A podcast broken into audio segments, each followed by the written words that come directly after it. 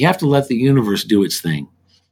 So if I say to myself, okay, how in the world could I have been there that one day of my life? And I meet this woman and she has the same last name. And my mom was raised by her aunt and her aunt's husband, and their last name was Soyka, S O Y K A. This photography podcast is brought to you by Frames, quarterly printed photography magazine. Here is your today's host, W. Scott Olsen, with another fascinating conversation.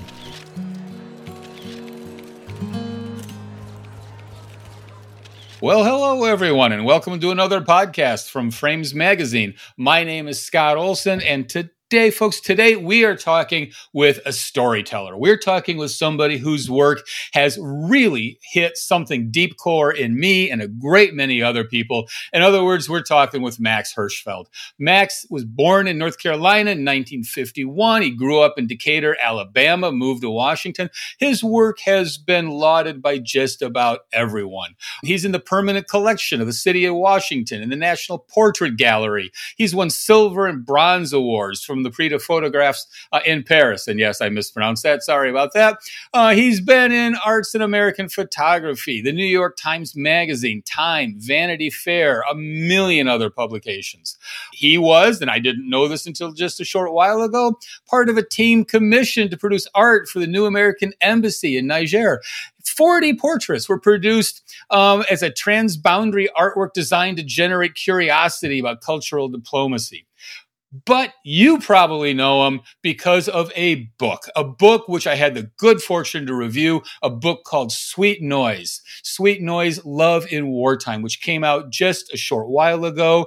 I do hope you've had a chance to read the review on Frames, the Frames Magazine website, because not only is this is an excellent book, this is an important book. It is multi-layered, multi-textured. It's the kind of work that I think a lot of us aspire to.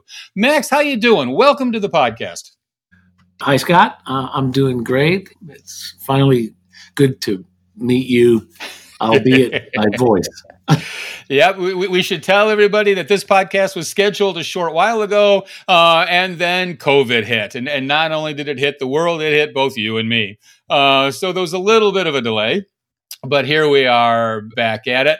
Max, I, I, everybody knows about this book or should know about the book, and, and we're going to get there. But you've done so much extraordinary work before Sweet Noise. I, I want to bring everybody sort of up to speed.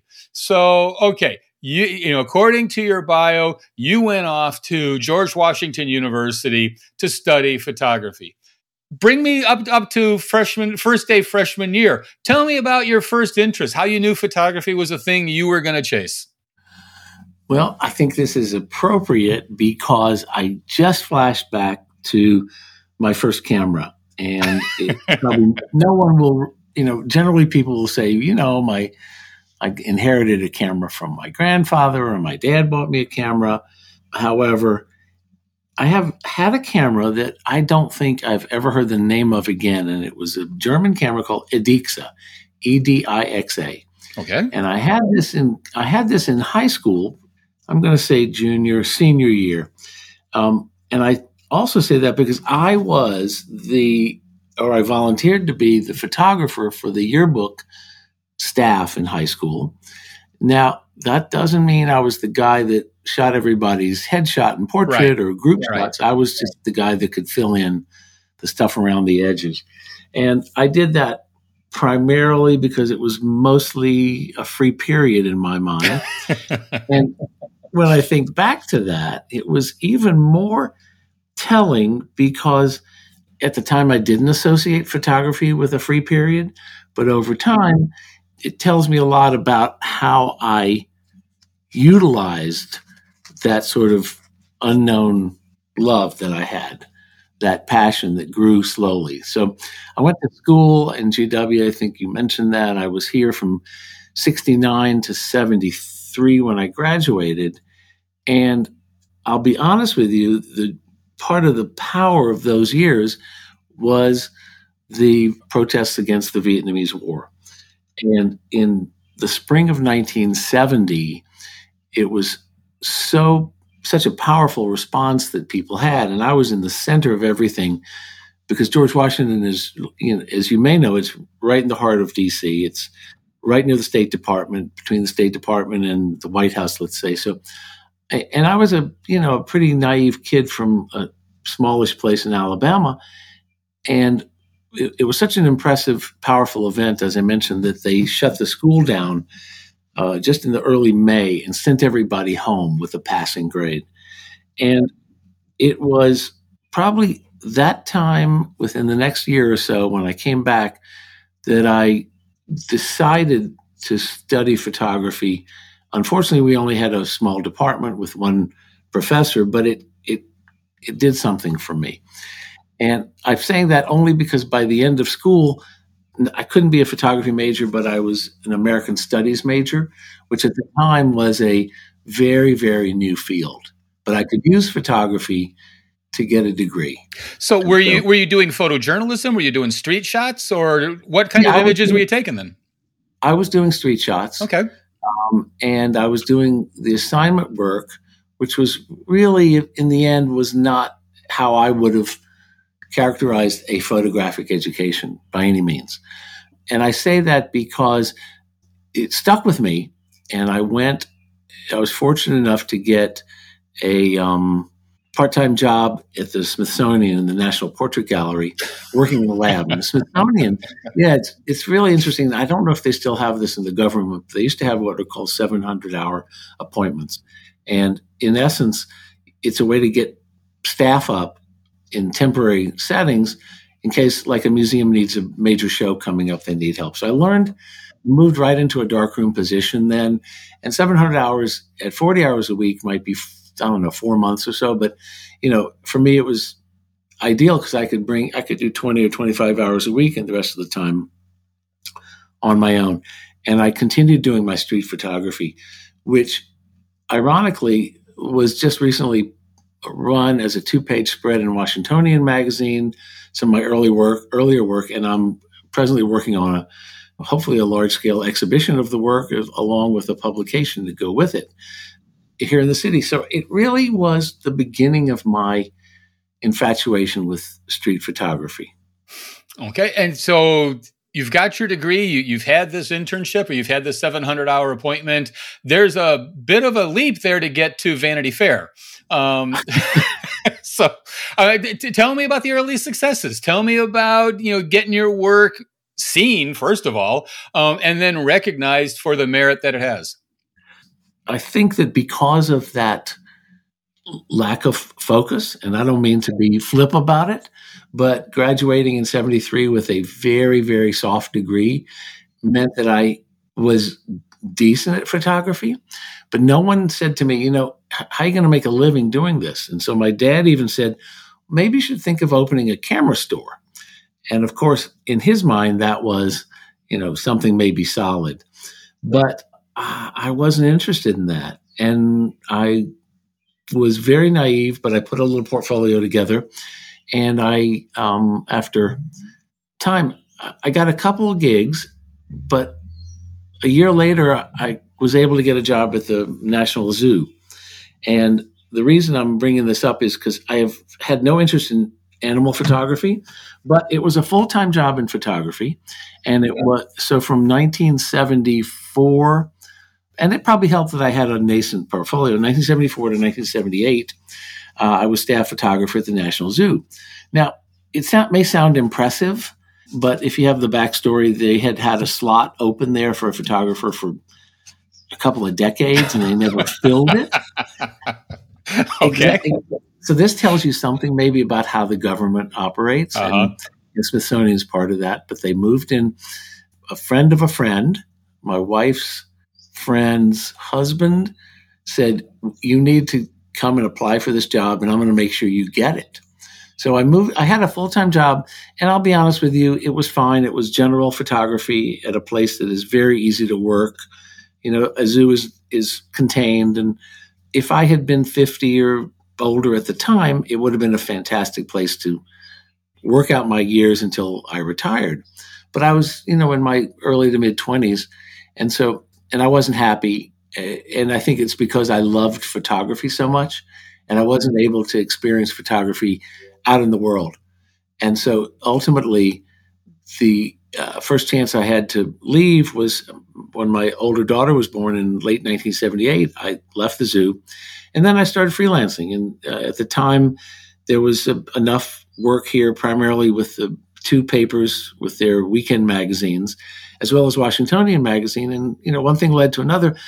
And you may know this, Scott, but at least for me, it was I wasn't very good at saying no, even though I didn't know how to shoot in a studio. I kind of said, okay, I'm going to figure this out. So when someone said, hey, can you do this? We need this brochure done or we need a catalog worked on. So I, I took a leap of faith. And I think it's, you know, this, if you're, if you've got photography in your soul, everything is, is new and fresh, even if you're not shooting things you're comfortable with. I, you know, Max, there, there's so much here j- just already that, that I want to unpack. Let, us let, go back uh, one step and, and then half a step. Go back to the zoo for a second. You know, one of the things that, that, that's you know in your website and whenever anybody's um, writing about you you know they say that you're a ma- i'm quoting now a master at spotting de- decisive moments while revealing the warmth and humanity of his subjects. Well i mean change humanity for like you know tiger t- tiger ability or something but but spotting the decisive moment it strikes me that working in a zoo if you've got to take a picture of a tiger's face this week and next week and the week after you start developing a way to reimagine every single time you have that encounter, right? I think that's a great assessment. And it never struck me because of the nature of the job at the zoo. Uh, it helped me learn to be a generalist. Yeah. Because if there was a PR thing happening at the zoo, I had to show up. If there was a transport, when they started the construction of the big cat enclosure there, they moved the white tigers to Cincinnati. I was assigned to go along in the in the truck. That does, so, that does not sound pleasant. well, you know, again, uh, hindsight's so incredible. You know, if I really was, if I thought long and clear about that effort and that endeavor, I would have recorded it differently. However, I think you you're you're really touching on something important, which is the whole world of observation and learning to trust your instincts. And there's a really good chance that that came about due to those years at the zoo. The thing was, though, I had, didn't have a lot of opportunity to work with people at the zoo. And I think that in the end, that's my real passion. So I was lucky enough and I hit the ground running. I, I actually proposed a couple of projects that were published in the Washington Star while I was still at the zoo. And I even wrote those pieces. But, you know, I decided I'm, I'm not, I wasn't crazy about writing because you know this too. I'm crazy about it now, but back then it seemed so much easier to work with a camera all day, develop the film, and then move on. Whereas with writing, it was always like, well, I probably should just change this sentence, or I should probably do that. And I think you you know that better than I do. But I think that my real my real instincts were to work with people, so that when I got out, I marketed myself to magazines uh, locally, and that eventually, I think, helped to move me into more of a national profile, shooting for for people here from other for other magazines shooting in Washington, but it was always with an emphasis on portraiture or on people in, you know in a very um, documentary style. You know, I, I, have I did not use the word portraiture um, in the introduction, even though a lot of your work does tend that way, because I, I think that puts an idea in people's minds, which which is um, you know a little bit smaller than actually the work you're doing. I mean, you're, you're, you're doing portraits of a very different kind, and we'll get to that in just a second. One other thing from your history that, that I want to ask about: your your oldest daughter is born, and you decide to go freelance then. Uh, yeah. I, I, mean, did you did you have enough already in terms of reputation that, that you were pretty confident, or was that just a risk that, that I would be afraid of? I think it was a, a risk that I wasn't afraid of. It okay. was a risk that being 25 years old. No, I'm sorry, 27. I don't think that I knew better. And I feel like that may have been the crux of it, in that I'll give you a quick backstory. My supervisor there, who will go unnamed at the zoo, ended up being taken away from our offices in handcuffs. And yeah, the internal affairs at the Smithsonian had found him doing something not kosher. And we didn't get along great. So I think that I was more inclined to strike out on my own and let the cards fall where they may, as opposed to staying there. Now, I should preface that by saying it, that didn't occur while I was at the zoo, but it was a couple years later I found out about that. But it may tell you something about the nature of this individual that he may be more a reason that I did strike out on my own. Okay. Um, and I think that, you know, looking back at the work, and the reason I mentioned the Washingtonian recently and this early work I was doing in the mid to late 70s on the street. And then once I left, because I started doing that work while I was still at the Portrait Gallery in the mid 70s. But through, by the time I left, I look back at the work, and I think you'll understand this as well. It's very satisfying for me now to see that uh, the way that I saw and thought then is the way that I see and think today. That I respond to what's being sort of the world is giving me, and I'm able to capture it, and I can see a very more finely tuned eye than at the time I might have been aware of. Okay. Let's talk about one of your early series. Um, you, you have a series out there called One Shot, which everybody is really easy to find on the web. Just Google Max Hirshfeld and One Shot. And well, I, mean, I could describe what you're doing here, but why don't you t- tell me the idea of this series um, and what you were chasing? Okay. I'm, I'm of a mind that when something shows up inside my head and it doesn't leave, that I need to give it room to grow. And so one evening I had this thought, and this is before I was shooting digital. So this goes back to very probably 2001, 2002, right in there.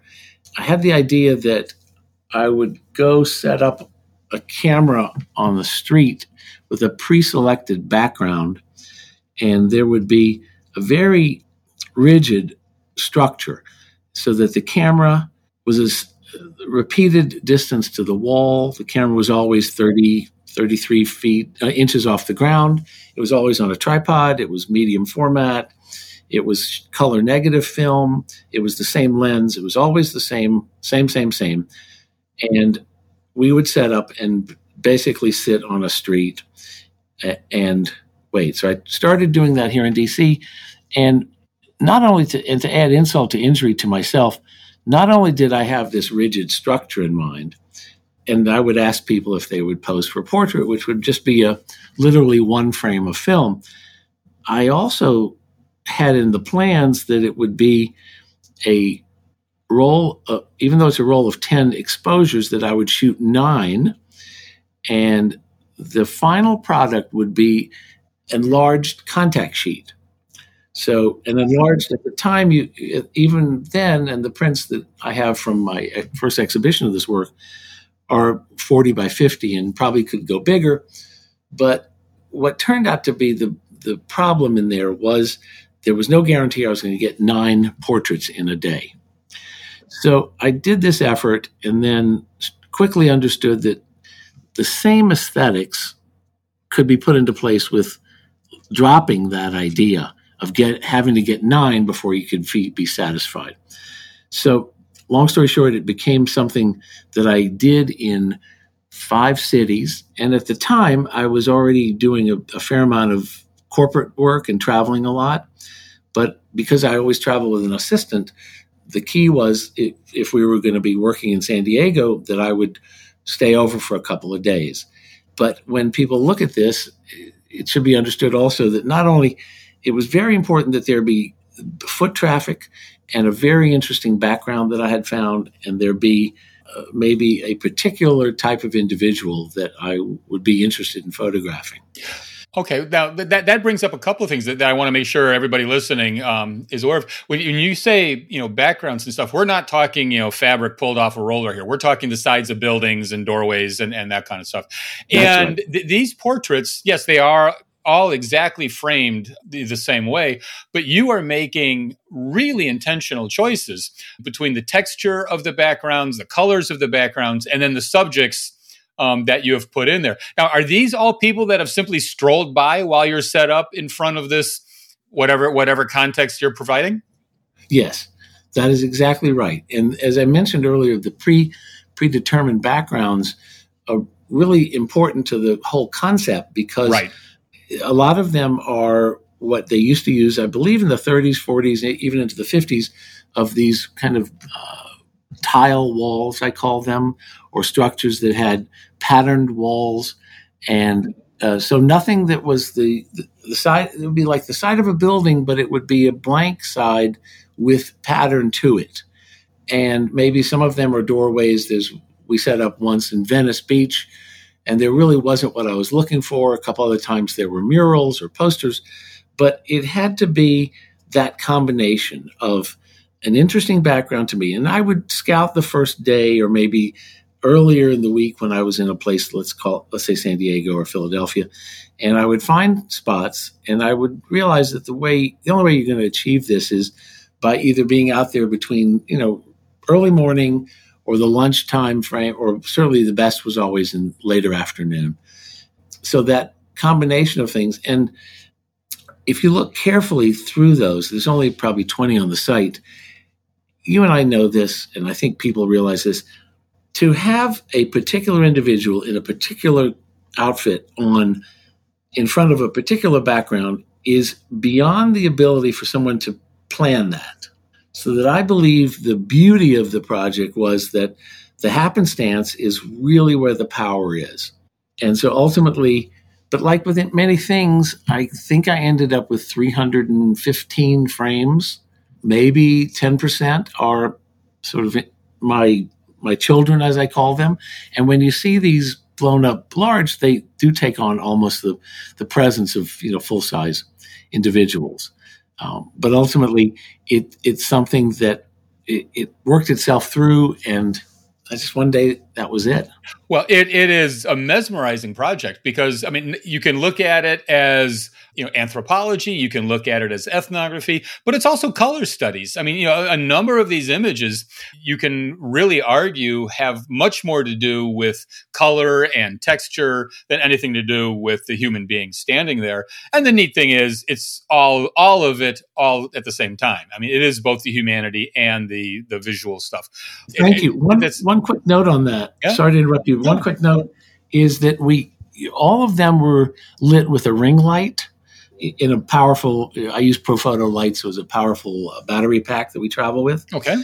And so, with that in mind, a ring light, you know, has the amazing ability to sort of fill in the shadows, so that it's a, it's kind of a, a little finessing where you don't want to overwhelm the background with that light or the subject, but the difference in no ring light and then and I think this contributes to that color discussion we're having in that it really it, it pumps up that color in a fascinating way. So I basically, if the exposure for the ambient light was, um, let's say, was f8 or f11, and then we would dial in the ring light to come in at five six. So it was always a stop or two under, but it was exactly what it needed. So if it was, if you put your ring light at the same exposure, I think you'd end up seeing mostly, for me at least, would be the effect of the ring light rather than that kind of subtle blending of the colors that you're referring to. Man, someday we, we need to do a whole series just on light stories uh, and, and how people, ha- and especially when you're outside, you know, how you've, you've managed light. Because I'm looking at these images right now and you've got, I mean, obviously these are late afternoon or very early evening or very early morning shots because you've got some good strong shadows on the ground that are not overpowered at all. Um, right, but and, imagine those as full shot, you know, fully black shadows. So even the the ring light does help those shadows open yeah. up. Boy, I mean, God was on your side when He sent you some of these people to walk by your your, uh, your outfit. I'm looking at the pies, donuts, cakes, and cookies shot. The woman that walked by with that red jacket. Uh, Venice Beach. Venice Beach has to be the guy in the speedo. Um, Venice Beach is the speedo. The the yeah. pies, donuts that is in downtown LA on Broadway. Um, the red shirt with the Coke bottle. Where was that? Yellow wall behind him. Uh, that is uh, Baltimore. um, are, are, there any from Fargo, Max? Did you get anyone from my hometown? God, I wish I had. You know, Scott, I wish we had talked before that. Um, okay. You'll love this too because over the years, in this I had a, my first exhibition of the work in 05, I think, or 06. And to this day, I still have people sending me, they'll be somewhere and they'll say, you know, I thought of you because I just saw this one shot. And um, it, it's something that, uh, you know, sad to say, I, I hope people don't, no inference whatsoever to problems we have today with, um, with weapons in the world. But I think that uh, hopefully it's still understood that it, it's a it's about taking one individual frame. And one of the reviews I had at the time, the guy was suspicious that I had really only shot one frame of film. So you know it's very easy to to prove him wrong, but I don't know, Scott. It was a pretty rigid set of rules. Yeah, so well, I, man, you you, you nailed it. Now, of course, you know, the the next series after that again, which everybody can find on the web, uh, looking at looking, which seems to combine some of your street ideas with some of your, you know, portrait ideas with portraits, uh, you know, not of yours. This is really interesting stuff. And you wouldn't think that a bunch of people standing around in a museum would be interesting. And yet you've made it really, really a wonderful act of, of curiosity and revealing. Where, where'd this one come from? And how'd you get permission to do this? Well, interestingly, the project started because I had an assignment from a Swiss foundation okay. to spend, and you know, this is more happenstance, but you can imagine what it's like. A referral from somebody says, "Would you be willing to go wander around the National Gallery for a couple days and take pictures?" Because we've been it's a huge foundation that funded a research chair there. So I was going, "Gee, that doesn't sound so bad." Now ultimate also at the time, which is in around 06 or so 07, I needed to make the the move into digital. And so it fell into place there because I, I let this foundation rent some digital equipment for me and I went to I went to town with it. And I say this because Washington, we're fortunate here to have a National Gallery of Art and it's free. You just walk in. And it also, since it's there's no restrictions except for using a tripod or a flash. There's no restrictions on taking pictures there. So, because I was given this project that I knew already that it needed to show people using the museum, not just the artwork or the research that was being done by whoever had been funded. And I fell in love with the idea and it was easy to have since it's right in sort of in my backyard that I could go back there repeatedly. So for two or three years, I kept doing it, not you know every I'd say once a month maybe, and I didn't like shooting in the winter because I didn't want to see people carrying their coats. And so there were some restrictions I put on myself. Subsequently, some of the images in the project, because I still do this, I still I can't help myself. So when I go to other cities, and I love going to museums, as many I'm sure of your listeners and yourself do, that I I instinctually go so I can shoot pictures of people looking at art.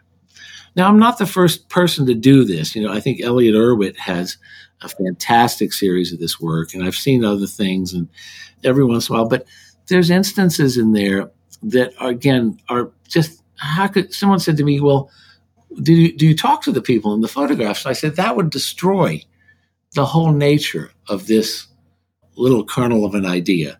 One of the photos, I believe, I hope it's in there. It's a, a man in a cassock with his hand up behind his head from the rear. Is that in that series? I don't have it in front of me. It's a vertical image. It's it's not in the selection. That, oh yes, it is. Yes, there he is. Yep. Okay. So he's a um, perhaps a monk or a, he's from Europe somewhere, but you started this conversation by talking about being a storyteller, and I guess that's what a lot of us do in photography, and that's why I still love the still image so much because it is a storytelling device. So I have a whole life concocted for this guy that he's got his hand on the back of his head. He's looking down.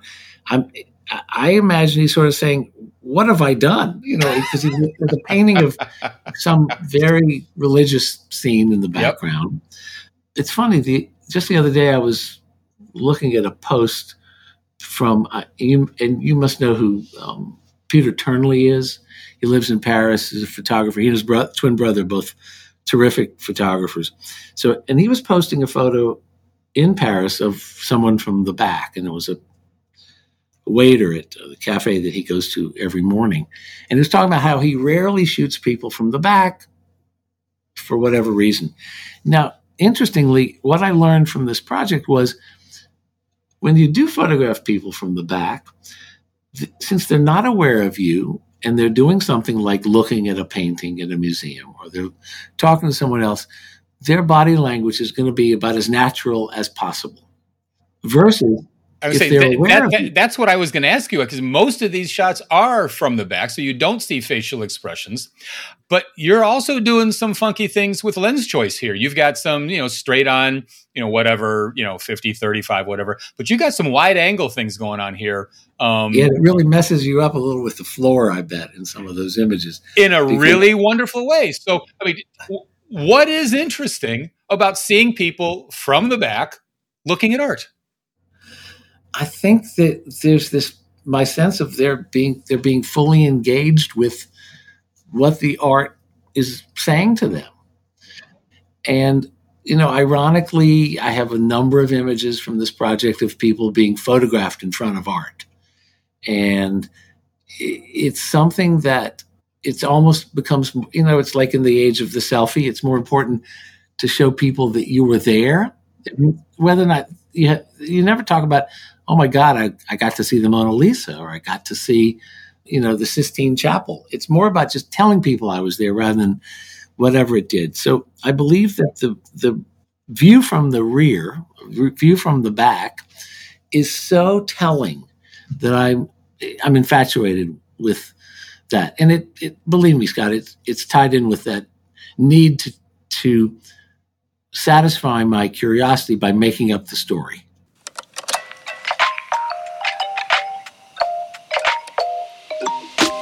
Let's take just a quick break. We hope very much that you are enjoying today's episode.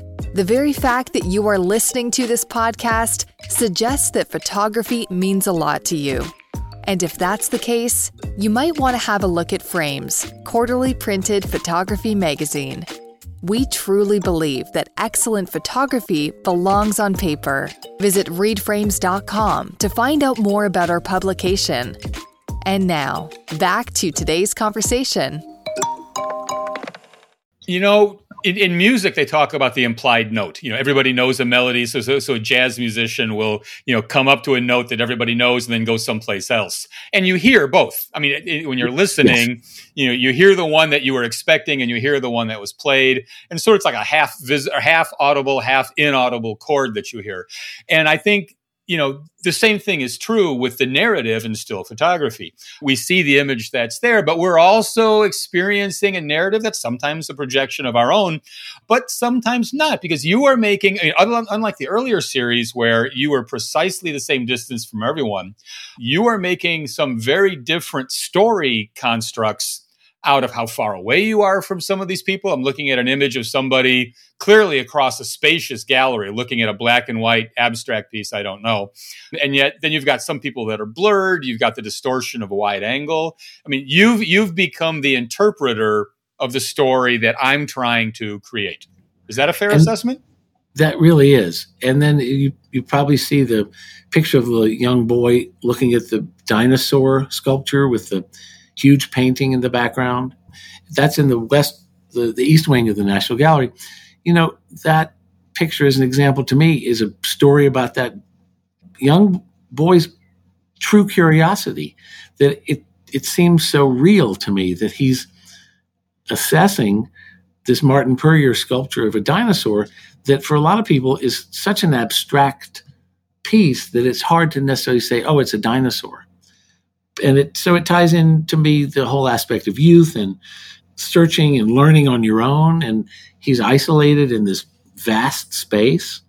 Um, so I, I think that there are maybe it was my need to also, or the joy I felt. Put it this way: all the years up until that series of, the, of looking at looking, uh, I slowly went from my early part of my career of shooting 35 millimeter, and because of the demands of uh, publications and clients, I moved through medium format, and I ended up shooting a lot of four by five, even occasionally eight by ten, and learning how to light things and so forth. So I think that when I had the freedom of going digital, I was able to go back to my roots in college and then my first few years of just shooting 35. And so ultimately it I think that that contributed to that amazing flexibility of having either really good zoom lenses, which are already in place when digital first started, all the, or having a few lenses in your bag and being able, or two bodies, all those things that I think make 35 millimeter such a joy to work with. Oh man, you know, Max, I, I, would love to spend a week talking about every single one of these series. And you know, there's another one coming up, you know, or that you know after this one called the Luminaries, in which you went, you you know, chased the art community there. And I gotta I gotta fast forward a little bit though uh, because I want to talk about the book. I, I, I mean, Luminaries is, is, a magnificent project. The portraits you know, and, and again, you see some interesting combinations there. Again, you've got pretty much standard distance between you and the subject, but now they're acting out in different ways, you know, or, or they're, they're expressing a different kind of sensibility than the street stuff. You did something profound with Sweet Noise. this is a book, as I said in the review, you know, I started reading it I got up and I closed the door um, simply because I wanted the outside world to go away. I wanted to be absolutely immersed uh, in this book. This is a personal project for you. This is, as I said uh, in the review, there, there's actually three stories uh, in this book: your parents, your own, and then the images. And the writing, I, I you know, despite what you said earlier, the writing is phenomenal. But for people that haven't read the review, that don't know about the book yet, to tell us where this project came from well, so everybody understands, um, my parents both survived Auschwitz. And the fact that they survived, part of that backstory is that my father had met my mother in a ghetto in 1943, um, a Jewish ghetto in Poland, and fall, fell in love with her. He was already married and had a daughter, and she was 11 years his junior. But rather than discussing Auschwitz, because I don't think any of us can really discuss Auschwitz, they both survived and they found each other after the war. And the reason they found each other is that my father was in Paris, my mother was in Brussels, and she put an ad in a newspaper, a little pamphlet that floated through the survivor community in these two cities, and looking for the whereabouts of uh, Julian Hirshfeld. So the finding of each other is is really kind of the beginning of this of this story. So, so the reader needs to understand as well. They found each other. They got married in September of 1946, and then they were separated again because my mother had already gotten her visa to come to the United States, but my father did not have his visa yet. So he let her leave in late September of 46 from Brussels, and he ended up staying in Paris for almost four years before his visa came through. So during that period, they wrote each other letters almost every day. So the book only has about 80 of what is probably seven or 800 letters. And for you and I and people who are listening, um, it's not just a one page letter that we're talking about. Some of these are eight and 10 pages, and they're very dense and they're very full of emotion. But it would have been an impossible task to translate every letter, and it would have been unimportant because I decided early on that it had to be narrowed down to two things. How did they maintain this love? And also, how did they get through the chaos of the immigration system and finally get my father here in, in 49? And to go back quickly, in 1993, I escorted my mother to Poland. It was her first return in 46 years. So I knew I had a gift she was giving me uh, of being with her on this journey. And I photographed the journey. It's all black and white photography. There's actually one color photo in the book, but it's all black and white images. And at, when we got back, all through the early to late 90s, I grappled with this because it's a beautiful set of photographs. Beside being very personal, it's very classic, you know, black and white documentary photography. But time and time again, I was told it was unbelievable, it was remarkable, it was very powerful, but it wasn't a book. So once I discovered these letters, I realized I had a book, and that was in the early 2000s. For many of us, it might be similar. My mother, before she passed, a couple years before she passed, she gave me a box and said, you know, put this away. You know, it's got stuff in it. And so, of course, I ignored the box. But then years after she died, I opened the box, and that's when I discovered these letters. And it was a daunting task. I had to have them, uh, went through a series of translators before I finally found someone. So, I'll put that all together. I had a, I knew I had a book. So, but the book didn't come out until 2019. And if we go full circle to the project in Niger that I did in 2018, it corresponded at the end of that project with Paris Photo, which was the weekend end of the week I was in Niger. And to get to Niger, you, you have to go through, mostly have to go through Paris. So I said, I'm going to go to Paris Photo. And I had a little maquette of a book already. And I said, I'm going to meet a publisher. And, you know, fast forward uh, two weeks after I got back, I had an offer of a contract from oh, Damiani. But but tell me about. I mean, the the memoir begins ten years after your mother died, and and you know you're hoping to retrace your father's steps, and, and then you meet this woman. I mean, did you know what was going on at the time when you when you met this woman at a cafe? You know, was the back of your head saying, "Okay, you know, here's the key to the door I've been trying to unlock"? Well, if you remember in the text, I, I don't think it was that boom, like smack okay. your head, forehead, because I knew that I wanted to retrace these steps because I would never be in Brussels again.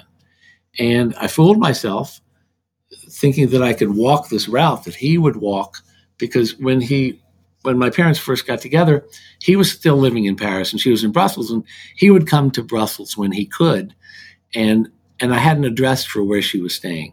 So I found the building and then I decided to go nearby. It's a kind of a bustling part of Brussels. And then sitting at this cafe just to catch my breath and kind of figure this answers your question. Did I have like that aha moment? And I didn't. I it was the opposite. I was a little saddened by this idea. I said, "What am I doing here?" Just because that's the building she lived in, that really wouldn't teach me much. But at the in this cafe where there are just a couple other people, outdoor space, I did hear Polish. And so I heard this woman, and she was this elegant woman, her picture's in the book, and she was with an aide. So I approached her and, and talked in my pidgin French, and I ended up getting her name and a photograph. She was very reticent to let me photograph her. so she wrote the name down. I said, thank you. And I, I headed back to the tram to get back to central Brussels. And I realized that her last name was the same last name as the family that raised my mother in Poland. So I was dumb, dumbfounded. I was really kind of gobsmacked, I think is the right word. And so I ran back to find her, and she was gone. So the importance of this is that, and I have a good friend who has told me this many, many times, it happened with getting the book published, is that you have to let the universe do its thing. So if I say to myself, okay, how in the world could I have been there that one day of my life and I meet this woman and she has the same last name and my mom was raised by her aunt and her aunt's husband and their last name was Soyka, S O Y K A, and that's the name of this woman. And she was a survivor living in Brussels. So, you know, it's a little bit of one of those things that makes the hair stand up on the back of your neck. And for me, it was a not only a self-contained story that had deep emotion, but it was a really good chunk of this book that had been floating around in my system for a while. Max, talk to me a little bit about context and, and and let me explain what I mean here. I mean your your early series, you know, you talked about you know intentionally picking a background uh, and waiting for people to walk by, but here you've got initially the, this set of images that you took when you were on a trip with your mom. Then comes along the you know your understanding of these letters. Then you know ten years passes, and now you're looking at these letters and these images again most of us would simply put together a photo book of the images and say, I'm done. How did you approach just conceptualizing this book with so many disparate parts that actually need to be together? I mean, for example, you know, I, am looking at the photograph uh, of your mom uh, by the train tracks at Birkenau. I can imagine taking that picture. I, I can't imagine what it would be like to look at that picture 10 years later, having read all the letters. Mm. Um, so, I mean, how do, how does your role as the artist, as the archivist, as the curator of this story change as new information comes in? That's a great question, Scott. You should do this for a living. This is really. um, yeah, that and play the saxophone. No, that's not going to happen. yeah, well, I, I want to hear that after we're done. okay, I don't play the saxophone. That's why I said that. Oh, but you know, you did make a jazz reference earlier yeah. about those, those, notes. So there's some there's some music, and of course, we all know photography and, and music are deeply entwined. Uh, you know, I think that I I tried, Scott. I got to tell you, I have a stack of rejection letters from those early days of trying to do a book. I had we all do. yep, I had an agent for a while who thought this was incredible. He was with a big literary agency in New York, and he thought this should be for young a young audience, or YA audience they call it. And so, you know, because I was so I was so naive about the idea. However, I knew I wanted to do this book because I thought that there was a story there. And so I went that direction and I started studying more and more about Auschwitz and the war. And I realized if I'm going to do a book ever, I should know a little bit about what I'm talking about.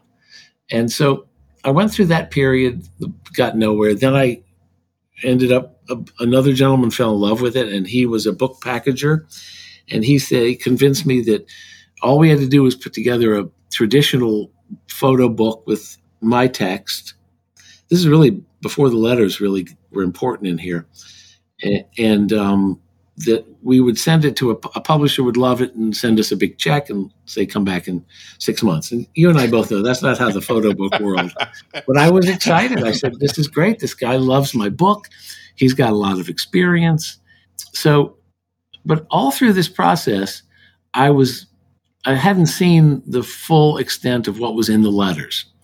So when I finally found a translator here in DC that I could work with, it was still a daunting task. But as they came more and more available, I knew that I had the makings of something that was a disparate body of work, as you mentioned, but that there was a timeline here that would help bring it together. And so the timeline, though the book starts with that trip to Brussels because I was uh, actually on a corporate assignment. It starts with that little chunk, which really is the end of the story, not the beginning. A friend um, who's a curator here, he's now at the National Gallery of Photography. He said, You know, you need to flip the narrative in this book. You need to put this last story in the front and then just go into, and all of a sudden it made sense. So the reason I say there's a the linear aspect of this is is quite important in that if you keep that as a self-contained four or five pages and the portrait of this woman, the nature of the beast then is that it started in 1943 when they met. The letters take you from 46 when they started getting written, and the storyline in the letters is the only way the story of their lives during the war, before the war, and during the war could have been told. And no one can refute that those are that that is not the truth. You know, aside from the fact that they're accurate, because you know, who am I to say they're not? That is the best way to tell that story is through the, the, the words and voice of the people that lived it. So you go from this time frame of the early 40s into 49 when my dad is um, finally gets to the states. I'm born in 51, and then I had a chance to deliver my part of the story about growing up with the you know with two survivors, and then uh, my mother during those years talking about going back to Poland before she died. So it was a perfect entree to move into the trip. And part of the the problem all those years with not getting the book done was that people said this is like a travel essay it's not a book and so fast forward to again and i you know my publisher was had asked me about having essays who was going to write the essays and i you know, when I knew I had a contract, I had never thought about essays, but you know, I was fortunate to get two very prominent people to write essays for the book, and it just, I think it helps fill it out even even more. It does. I mean, Max, what, what you've got here is, is, you know what we call a braided narrative. You you have the, the the poignant story in your parents' voices with their letters. You have your story. You have the images, and and then you you have more the perspective that you bring. You know, as an adult narrating not only you know your childhood but your parents uh, coming together all three strands really do braid together to make something uh, i'm going to use the term again profound. The, the, the images of course are you know world class images. I think what will surprise people is is how poignant the images become having read the letters having read then your story. And you know it's interesting sorry to interrupt you too but just real quick uh, several of my early attempts at the book were photograph text on the other side or text and photograph. And I knew that they needed to be absorbed with that in mind, but not so literal. And so I had been working with David Skolkin, who is the designer of the book and has become a good friend. We had been working together since the time of that ill-fated book packager who decided we would get, you know, some big contract from a publisher. And so I I gave David his head and let him simply saying, what's really important is that there still be that relationship between after having read the letters where there's almost no photographs to the point when you start reading the text and then the photos begin to flow in but not necessarily eh, exactly page photo page photo etc that there's enough of a random flow and a and a scale flow that i think keeps the reader a little bit more excited. Cool. Well, I mean, we're going to run out of time here really quick, but okay. g- g- give me the elevator speech about images for humanity, because there, th- there is one other project that you're working on you know, right now, which is important and timely, and and people need to pay attention to this. So, t- tell me about images for humanity. Okay. Um, in um, late January, maybe right after the invasion, my friend Andy Anderson, who's a tremendous photographer, lives in Mountain Home, Idaho, but one of the great advertising photographers working today. He contacted me. He said, "You know, I'm drinking a really shitty bottle of wine here, so I started feeling, and I was feeling terrible about what's going on." And he said, "What? You know, we need to do something." So that's how it hatched. Um, he and I chatted a little bit. He through his well, network. T- tell people what it is. Okay. Images of Humanity for Humanity is an online platform that is a designated uh, resource where 130 photographers have are offering images, one image per photographer, and for a $250 donation, people can get a print, and they're limited to uh, 10 copies of each print. And what's important about this too is aside from the effort where all the proceeds, the 100% of the profits are being uh, sent to the Ukrainian Red Cross, the the ability to own images by m- a number of marquee names, you know, and I can say without hesitation, we, there's a Herb Ritts image, there's an Albert Watson image, there's a Mark Seliger image, there's a Max Hirshfeld image, and so forth and so on. That there's a huge amount of of images that are available to people. And so the website is designed by a crack creative team that Andy brought on. And then we had four picture editors involved as curators. So fast forward to the launch on May 17th, and it's only been up, it's been up now for about six weeks. we're hoping it'll run through the summer, but it's a really, really valuable tool.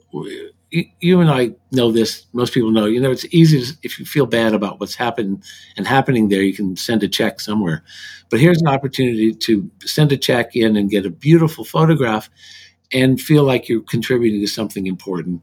Uh, final piece of that is we just sent our first twenty-five thousand dollar check to the Ukrainian Red Cross uh, last week with more in the works. So it's a it's been a value, you know, and it's a it's a substantial tool now, organization, nonprofit, so that, and we call it Images for Humanity, so that it can actually, God forbid, something like this happens again, but we can sort of fluidly move into another crisis.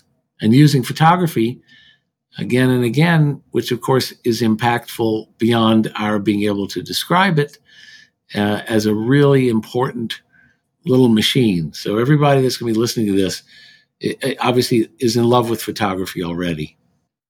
Well, man, I mean, I'm looking at these images right now, and any one of them is is worth what you're asking, um, if not ten times that. And to, to buy one of these extraordinary prints and to have that money go uh, to um, war relief efforts in the Red Cross in Ukraine is a noble noble thing to do it's something that none of us quite i think we bit off a big chunk of something here. Um, but it's been fascinating. There's a team of 12 13 people and we have paper was donated by legion. And um, we're using a printer in missoula montana. I'm going to give her a plug. Yeah it's called paper and ink studio. And it's just it's a remarkable operation. And marcy who owns it has been has done other print drives. So and you can imagine none of us on the team really quite knew what that meant but you know the whole fulfillment aspect of building a, building a website and then shipping these things and not just into the states. You know there've been a number of prints sold that have gone to England and to other parts of Europe and Australia. So i think that it's a it's a like you said a very noble effort but one that we were probably a little naive going in and we've learned a heck of a lot. So I hope everybody can just at least. I think there's an inspirational nature to a number of those images also. So yes, and, and you know you, have mentioned being naive a couple of times. I'm, I'm beginning to think that is a blessing because if we knew better, we wouldn't do a bunch of stuff. But if so we're if, if, if, we're a little naive, well, why the hell not? Let's let's do it.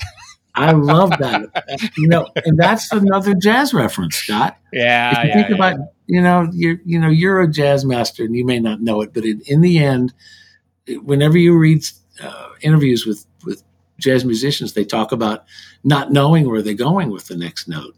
But sometimes it just goes there and they let themselves be sort of a vessel, which is true of what you're saying about this. Okay, well, a new project then for both of us jazz and photography. Ma- Max, this has been extraordinary. This has been special. Thank you very much. I really appreciate it, and I've, it's an honor to be with you today. Frames, because excellent photography belongs on paper. Visit us at www.readframes.com.